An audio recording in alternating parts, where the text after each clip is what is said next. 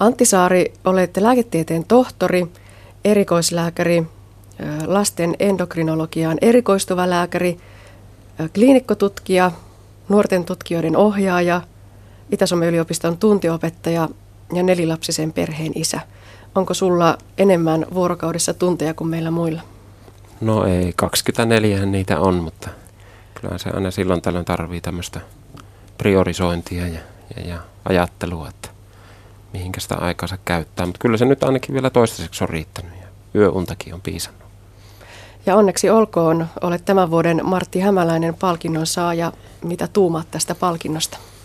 No kiitos kovasti. Tuota, kyllähän se aikamoinen yllätys oli, että tämmöinen palkinto suotiin tuon tutkimuksen tiimoilta ja tietysti iloinen on siitä, että tämmöisen kunnianosoituksen saa, mutta aika paljonhan näissä, näissä tuota, yksihän näitä asioita ei tehdä, että kyllähän se on aina tunnustus koko ryhmälle ja sille tutkimustiimille, joka on noiden, noiden tuota, tutkimusaiheiden parissa askarrellut. Niin enemmän niin kuin minä ajattelen, että se on meidän tälle tutkimukselle kunniaosoitus ja sille, että, että mitä me on nyt tehty tässä jonkun vuoden ajan.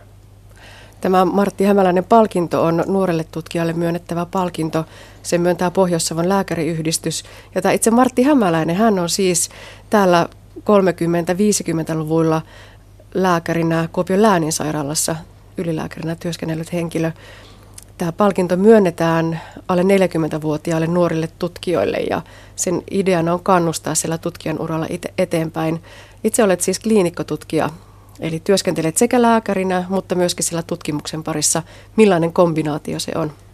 No minä olen itse kokenut sen ihan hirmuisen hyvänä yhdistelmänä. Tuo, se tutkimustyö, se tukee tota kliinistä työtä ja kliininen työ tukee tutkimustyötä ja se toisaalta sitten siinä vaiheessa, kun aloitti kliinistä työtä, niin, niin, niin ajatteli, että ehkä ei minusta koskaan tutkija tuu, mutta en ole kyllä yhtään harmitellut sitä, että tutkijaksi aikoinaan lähti, koska, koska se avaa sitten toisaalta sen kliiniseen työhön niin kuin ihan omanlaissa perspektiivin ja ikään kuin kuitenkin pyritään mahdollisuuksien mukaan tekemään asioita tutkimusnäyttöön perustuen ja, ja, tuota, sen tutkimusnäytön arviointi, niin se on aika vaikeaa, jos ei ole tutkija kokemusta tai koulutusta. Oma erityisalasi ovat lapset ja nimenomaan lasten kasvun seuranta. Onko se sellainen työsarka, jossa olet saanut sitä tutkimusnäyttöä vietyä todella ihan konkreettisesti arkeen saakka, koska teidän tutkimusryhmänne työhön perustuen kaikissa Suomen neuvoloissa on käytössä uudet kasvukäyrät? No se on kyllä ollut, ollut tutkimusaiheena. Sehän on ollut tutkijalle niin kuin oikein lottovoitto, kun ajattelee sitä, että, että kaikki se tutkimustieto, minkä on pystynyt tuottamaan, niin se on melkein heti mennyt tuotantoon. Ja, ja, ja se tuota, kasvukäyrien uudistaminen, niin se on, on sillä lailla mennyt päätökseen, että käytännössä kaikkialla Suomessa on uudet kasvukäyrät käytössä. Tutkimustyöhän sitten jatku, jatku kasvukäyrien uudistamisen jälkeen niin, että me pyrittiin tutkimusnäyttöön perustuvilla menetelmillä osoittamaan, että tämä kasvukäyrien käyttö on mielekästä ja järkevää. Ja kun lähtökohtainen ajatus on, että me pystyttäisiin sairauksia sieltä tunnistamaan, niin kyllä se näyttää, näyttää toimivan myös niin kuin sairauksien tunnistamissa tämä kasvun seulonta. Ja, ja, ja toki me ollaan vasta alkutekijöissään sen, sen suhteen, että siinä on paljon vielä tutkittavaa, että, että no nyt me tiedetään, että tiettyjä sairauksia, mitä me on tutkittu, turnerioireyhtymää tai keliakiaa, niin niin, niin niiden, niiden tiimoilta näyttäisi, että pystytään diagnooseja oikeasti, oikeasti aikastamaan tai löytämään kasvun perusteella, mutta sellaista tietoa, että mitä väestötasolla, väestötasolla tällä kasvun seudulla pystytään aikaan saamaan, niin se kyllä puuttuu vielä ja sitä, sitä on tota, mielenkiintoista kyllä lähteä edelleen tutkimaan. Silloin kun nämä teidän uudet, tai teidän tekemänne uudet kasvukäyrät julkaistiin, niin ne edelliset oli tehty 40 vuotta sitten, eli todella vanhoihin tietoihin perustuen. Silloin tuolla neuvolassa toimittiin. Nyt uudet kasvukäyrät ovat, niin kuin sanot, niin sataprosenttisesti käytössä, mutta ihan kaikki tutkimuksessa tuotettu tieto ei vielä ole. Eli on äh, tämä seulonta työkalu, mitä ei kaikkialla vielä käytetä, joka olisi todella näppärä työkalu myöskin.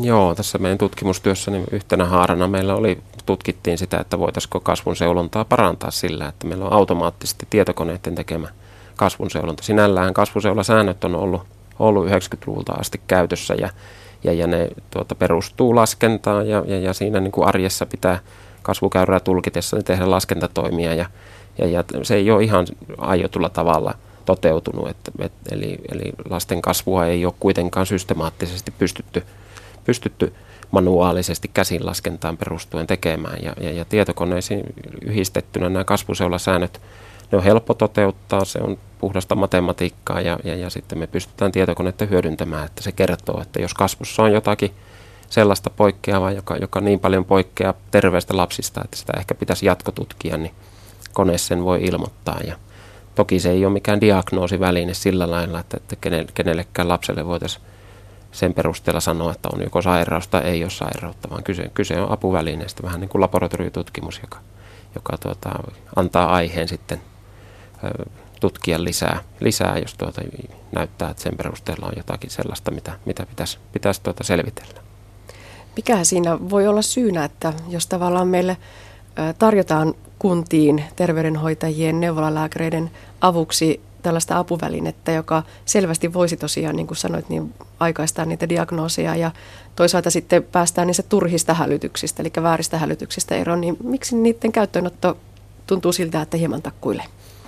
No Suomessa jokainen kunta tekee itse tämän päätöksen ja, ja, ja tuota, no, ajat on sellaiset, että kaikkeen, mihinkä pitää jotain resurssia, resurssia löytää, niin voi olla vaikea sitten, sitten sitä resurssia löytää, löytää tai tuota, löytää niille kustannuksille maksajaa, että, että varmaan tämmöiset tekijät siellä taustalla on. Ja, ja tosiaan, niin kuin mikä me nähtiin kasvukäyrien käyrien tässä tuota, levittämisessä valtakunnallisesti, niin oli, oli, oli myös tämä, että, että jokainen kunta tekee sen päätöksen erikseen ja, ja, ja tuota, se, se tuota, tämmöisissä ikään kuin terveydenhuoltoon liittyvissä uudistuksissa niin voi joskus olla semmoinen hidastava tekijä. Mm, tuntuuko tutkijasta siltä, että tekee mieli lyödä nyrkkiä pöytään, että ottakaa nyt nämä tarjoamamme uudet apuvälineet käyttöön, kun niitä kerran on?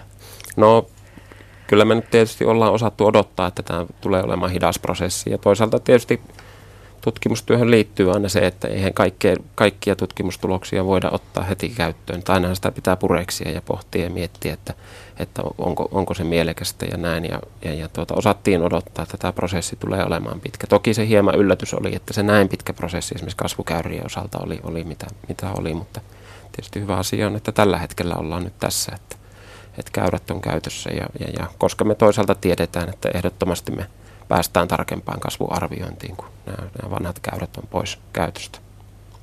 Se on hauskaa, että me kasvamme koko ajan pidemmiksi. Eli näiden teidänkin tutkimustenne mukaan niin poikien aikuispituus on lisääntynyt tuommoisella 1,8 sentillä ja tyttöjen 1,9 sentillä, eli lähes, lähes kahdella sentillä. Antti Saari, mikä tätä selittää? No sitä on ajateltu, että taustalla ei sitä oikein niin kuin varmaksi ole pystytty koskaan sanomaan tai, tai osoittamaan, että näin on, mutta kyllä niin kuin, jos katsotaan tätä ajanolon tapahtunutta muutosta ihan tuolta 1700-luvulta saakka, niin ihan tämmöinen yksinkertainen bruttokansantuote on ennustanut se, että kun bruttokansantuote on noussut valtiossa, niin siellä on myös sitten lasten pituus noussut ja ne on mennyt aika lailla käsi kädessä ja tämmöinen tähän liittyvä termikin, sekulaarinen muutos, ajanolon tapahtuva muutos, niin se itse asiassa tulee taloustieteen kautta. Eli, eli tuota, tämä kasvussa tapahtuva, tapahtuva muutos, muutos positiivisena, mitä se on ollut, niin, niin, niin näyttää noudattelevan BKTn kasvua. Eli toisin sanoen, eli olosuhteet näyttää, että, niin kuin, että ne selittäisi siellä, siellä eniten sitä, että jos elinolosuhteet lapsilla on, on parempaa ravintoa tarjolla, vähemmän sairastavuutta – ylipäätään vanhempien eliolosuhteet on paremmat, niin ne näyttää sitten tuottavan sen, että, että lapset kasvaa pidemmiksi aikuisiksi. Tämä on hidastumaan päin nyt ollut, että, että se ei ihan niin voimakasta enää ole, mitä se vaikka Suomessa vuosisadan alkupuolella on ollut, ollut niin tämä sekulaarinen muutos, mutta, mutta tuota, tämä pari senttiä nyt tuli, tuli näiden käyrien välillä, että 40 vuotta oli käyrissä väliä ja, ja, ja kaksi senttiä tuli tytöille ja pojille lisää, eli tuommoinen puoli senttiä per kymmenen vuotta, mikä on ollut sama, samankaltainen tämä muutos Norjassa ja Tanskassa heidän tutkimuksissaan, että, että Pohjois-Euroopassa on, on melkein pisimmät, pisimmät ihmiset maailmassa, että hollantilaiset on vielä vähän pidempiä. Meistä jokainen vanhempi on siellä neuvolassa katsonut niitä käyriä, pituuskäyrää ja painokäyrää ja pään ympärystä Millainen ikkuna tämä kasvun seuranta on lapsen kehityksestä ja terveydestä ylipäätään? No se on tota, sitä tosiaan sanotaan, että lapsen, lapsen terveys tai tuota, lasten kasvu on ikkuna lapsen terveyteen ja James M. Tanner on tämmöinen tuota, kuuluisa englantilainen kasvututkija, joka tämmöisen termin, termin otti käyttöön tuossa tuota, 60-luvulla. Ja, ja se kasvu ilmentää aika hyvin lapsilla, lapsilla terveyttä. Jos meillä on monet sairaudet, voi hyvin aikaisessa vaiheessa ruveta jo vaikuttamaan kasvuun. Jos ajatellaan vaikka suolistosairauksia, ennen kuin ne välttämättä antaa mitään oiretta muuten itsestään, niin me voidaan nähdä jo lapsen kasvussa taantumaa. Ja, ja, ja oikeastaan se koko idea kasvun seuranneen lähtikin siitä, että, että kun kliinikot näki, että lapsi tulee vastaanotolle, sillä todetaan vaikka keliakia ja sitten katsotaan kasvutietoja taaksepäin, niin nähdään, että siellä on, on tuota kasvu taittanut jo, jo aiemmasta johdonmukaisesta kulustaan, niin, niin, niin sieltä se varmaan tämä idea koko tälle kasvun seurannalle on lähtenytkin. Ja lapsillahan on tuhansia erilaisia sairauksia. Melkein kaikki sairaudet voi näkyä lapsen kasvussa, eli, eli sitä kautta sitä niin kuin ajat, ajat, on ajateltu, että kasvun seuranta, seuranta olisi hyvä väline tunnistaa näitä sairauksia. Mutta niin kuin aiemmin sanoin, niin, niin me ei oikein vielä tiedetä, että, että päteekö tämä oikeasti. Jos me sitten väestötasolla ruvetaan tätä asiaa katsomaan, niin, niin ei oikein kellään ole kuitenkaan vielä sitä viimeistä tietoa siitä, että, että tunnistetaanko me oikeasti suhteessa terveisiin lapsiin, jotka toisaalta myös terveeseenkin kasvuun joskus kuuluu muutoksia ja, ja, ja, ja eroaako nämä sitten nämä nämä kasvumuutokset sairaala terveestä, niin sitä ei vielä tällä hetkellä nyt varmaksi tiedetä. Kun puhutaan lasten kasvusta, puhutaan pituudesta, painosta, ei voi olla puhumatta myös ylipainosta. Antti Saari, millainen ongelma meillä jo on ja ehkä on varsinkin tulevaisuudessa lasten ylipainon suhteen? No Suomessa lasten ylipaino on eri tutkimuksissa niin, niin, niin kaksin kolminkertaistunut viimeisen 30 vuoden aikana. Ja jos ajatellaan väestötasolla tämmöistä muutosta, ja, ja nimenomaan niin, että, että meillä on ylipainoisia lapsia kolme kertaa enemmän kuin aiemmin, ja, ja, ja se väistämättä johtaa siihen, että meillä on myös sitten lihavuutta samassa suhteessa käytännössä, käytännössä tuota, yhtä paljon enemmän. Ja, ja, ja tuota, lasten paino on kyllä sellainen niin, niin hyvin voimakkaasti urautuva Eli, eli jos lapsi on lihava, niin hän on hyvin suurella todennäköisyydellä sitä myös aikuisuudessa. Ja, ja, ja se, että, että me tuotetaan tietyllä tapaa lapsuudessa jo se lihavuus, joka johtaa aikuisuudessa lihavuuteen, niin kyllä nämä lihavuuteen liittyvät ää, sairaudet niin, niin, niin tulee lisääntymään varmasti tulevaisuudessa. Ää, aikuistyypin diabetes, sydänverisuonisairaudet, erilaiset metaboliset oireyhtymät, niin, niin, niin että semmoinen aikapommi meillä kyllä kytee ää, lapsiväestössä, ja, joka, joka varmasti realisoituu sitten, sitten myöhemmin, jos me ei tälle asialle mitään pystytä tekemään. Mm, teemmekö me tälle asialle yhteiskunnassa poliittisesti päätösten tekijöiden kannalta riittävästi? Niin, no kyllä me tutkimuksesta tiedetään, että, että niillä yhteiskunnallisilla päätöksillä on oikeasti merkitystä, että, että tuota, jos me lisätään vaikka, vaikka tuota, jalankulkuväyliä, pyöräteitä, tehdään infrastruktuurin muutoksia niin, että se kannustaa käyttämään omia jalkojaan ja, ja liikkumaan ja, ja, ja tehdään lähiliikunta-alueita ja tällä tavoin kannustetaan, ta, kannustetaan tämmöiselle hyötyliikunnalle. Me nähdään, tiedetään ihan tutkimuksista, että se vaikuttaa ää, lasten painoon, se vaikuttaa aikuistenkin painoon. Ja toisaalta me tiedetään sitten, että tämmöisillä yhteiskunnallisilla päätöksillä, verojen nostolla, esimerkiksi makeisverojen, eri, erilaisten elintarvikeverojen, jotka, jotka tiedetään, että, että on niin kuin painoa lisääviä. Jos ne lisätään niitä veroja, niin sillä on yhteiskunnallisesti vaikutusta esimerkiksi lasten ylipainoa. No toiseen suuntaan sitten, jos me pudotetaan, niin kuin nyt, nyt vaikuttaa, että Suomessa tiputetaan makeisveroa, niin kyllä voisin toimia semmoisena ennusteena, että varmasti väestötasolla näkyy myös sitten lastenpainossa myös Suomessa, että, että toivoisi, että tällaisia yhteiskunnallisia päätöksiä niin mietittäisiin mietittäisi niin kuin pidemmälle ja, ja nimenomaan näiden lasten näkökulmasta. Joko tuolla lapsiväestössä näkyy aikuisten sairaudet, vaikkapa tosiaan se aikuistyypin tyypin 2 diabetes?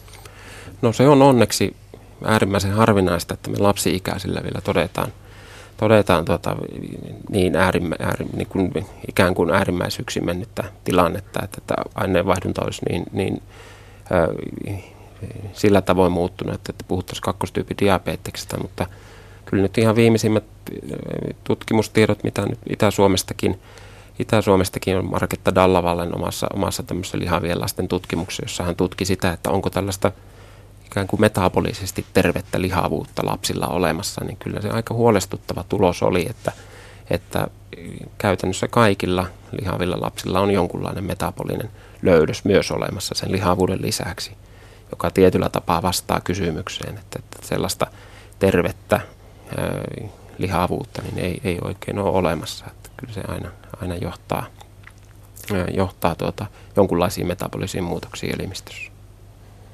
Antti Saari, jatkat edelleen tutkimustyötä postdoc-tutkijana lasten kasvun seuranta tutkimusryhmässä. Mitkä ovat siellä ne tutkimuskysymykset, joihin nyt haetaan vastausta? No, kyllä me, tuota, me aikomuksena on tätä kasvun seulontaa lähteä enemmän niin kuin tutkimaan sieltä väestötason puolelta. Et nyt tosiaan me tiedetään näiden mallisairausten kautta, että me, me niin kuin tiettyjä sairauksia, joissa tiedetään, että kasvu taittaa hyvin nopeasti ja monasti niin kuin johtaa – johtaa selvään lyhytkasvuisuuteen, niin, niin, niin sen perusteella pystytään sanomaan, että se, nämä sairaudet kasvun seulonnalla on mahdollista saada kiinni ja aikaisessa vaiheessa. Öö, nyt tarkoituksena on mennä enemmän sinne väestötasolle, eli ikään kuin toisesta suunnasta arvioida sitä, sitä, sitä kasvun seulontaa ja pyrkiä sieltä löytämään, löytämään tuota, tietoa siitä, että, että kannattaako tämmöinen kasvun seulonta ja mahdollisesti mitkä kustannukset siitä tulee, tämmöistä kustannusvaikuttavuutta. Toisaalta sitten toinen, toinen tarkoitus on nimenomaan tätä painonseulontaa tutkia niin, että pyrkiä löytämään parempia työkaluja nimenomaan tämmöisen varhaisen painon nousun tunnistamiseen niin, että me pystyt, kun me tiedetään, että tämä aiemmassa vaiheessa painointerventio, mitä aikaisemmassa vaiheessa kerrotaan, että miten kannattaisi ehkä asiaan puuttua, tai että tässä voi olla jotakin sellaista tässä lapsen kasvussa, että että se voi johtaa vaikka ylipainoon tai lihavuuteen tulevaisuudessa. Jos me pystyttäisiin löytämään tämmöisiä työkaluja painon seulontaan, niin ne, oli, ne olisi kultaakin kalliimpia. Ja, ja, ja jos pystyttäisiin varhaislapsuudessa jo tekemään nämä interventiot, niin usein sillä päästään kaikkein parhaaseen lopputulokseen. Todellakin ohjaat myös useita lääketieteen syventäviä opintoja teki, tekeviä nuoria tutkijoita. Millainen viesti tai sanoma sinulla on nuorille tutkijoille? Millaiselle, millaiselle uralle he ovat lähteneet? No, tutkimustyö on tosiaan äärimmäisen hyvä vastapaino kliiniselle työlle. Toisaalta se tutkimus on niin, äh, hyvä tapa ikään kuin nähdä niiden vaikka hoitosuositusten taustalle, mitä me paljon lääkärit käytetään, käytetään töissämme. Tämä näyttöön perustuva tämmöinen niin kuin ikään kuin kriittinen ajattelu, niin se, se on sellainen, jota ei voi kylliksi korostaa, minkä oppii vaan tekemällä itse tutkimusta. Näkee numeroiden taakse, tilastojen taakse ja keskiarvoja ja P-lukujen taakse, mitä paljon tutkimuksessa käytetään. Ja, ja, ja se, se on niin kuin se ehkä paras anti, mitä minä itse olen saanut tästä tutkimuksesta. Toisaalta sitten, sitten tuota, monasti pääsee mielenkiintoisten ilmiöiden äärelle ja, ja, ja joskus harvoin näkee asioita, mitä kukaan muu ei ole maailmassa nähnyt, niin se on kovin inspiroiva tilanne. Entä sitten, kun siellä on niitä tulevia lastenlääkäreitä, niin millaista evästystä voi antaa tuleville lastenlääkäreille? Potilasryhmä on aika haastava. No, lapset on tuota, sinällään hirmu mukava potilasryhmä, jos ajattelee sitä, että, että lapset on aitoja. Ne kyllä kertoo palautteen välittömästi esimerkiksi tutkivalle lääkärille, että jos kaikki ei mene kunnolla, niin palaute tulee heti. Se toimii myös toiseen suuntaan, eli lapset on rehellisiä sitten myös siinä positiivisessa palautteessa ja siinä, että, että tuota, tuota, tuota, jos he kokee tilanteen turvallisena ja, ja, ja kokevat, että, että he tulee kuulluksi, niin sekin myös sitten näkyy lapsipotilaasta heti. Ja ö, lapsipotilaat on toisaalta sitten, sitten sillä lailla mukavia potilaita tai potilasryhmänä niin kuin mukava, koska tuota, lapsilla on ihan huikea spontaani paranemistaipumus, ne, tuota, huikea vaikeistakin asioista, niin lapset toipuu ja, ja se on niin kuin ihmeellisintä, mitä minä on niin kuin melkein joka päivä ihmettelee omassa työssään, että miten vaikeista asioista, vaikeista sairauksista niin lapset voi toipua ja, ja, ja tuota, niin, niin se on, se on semmoinen ihmetys, mitä, mitä itse ihmettelee.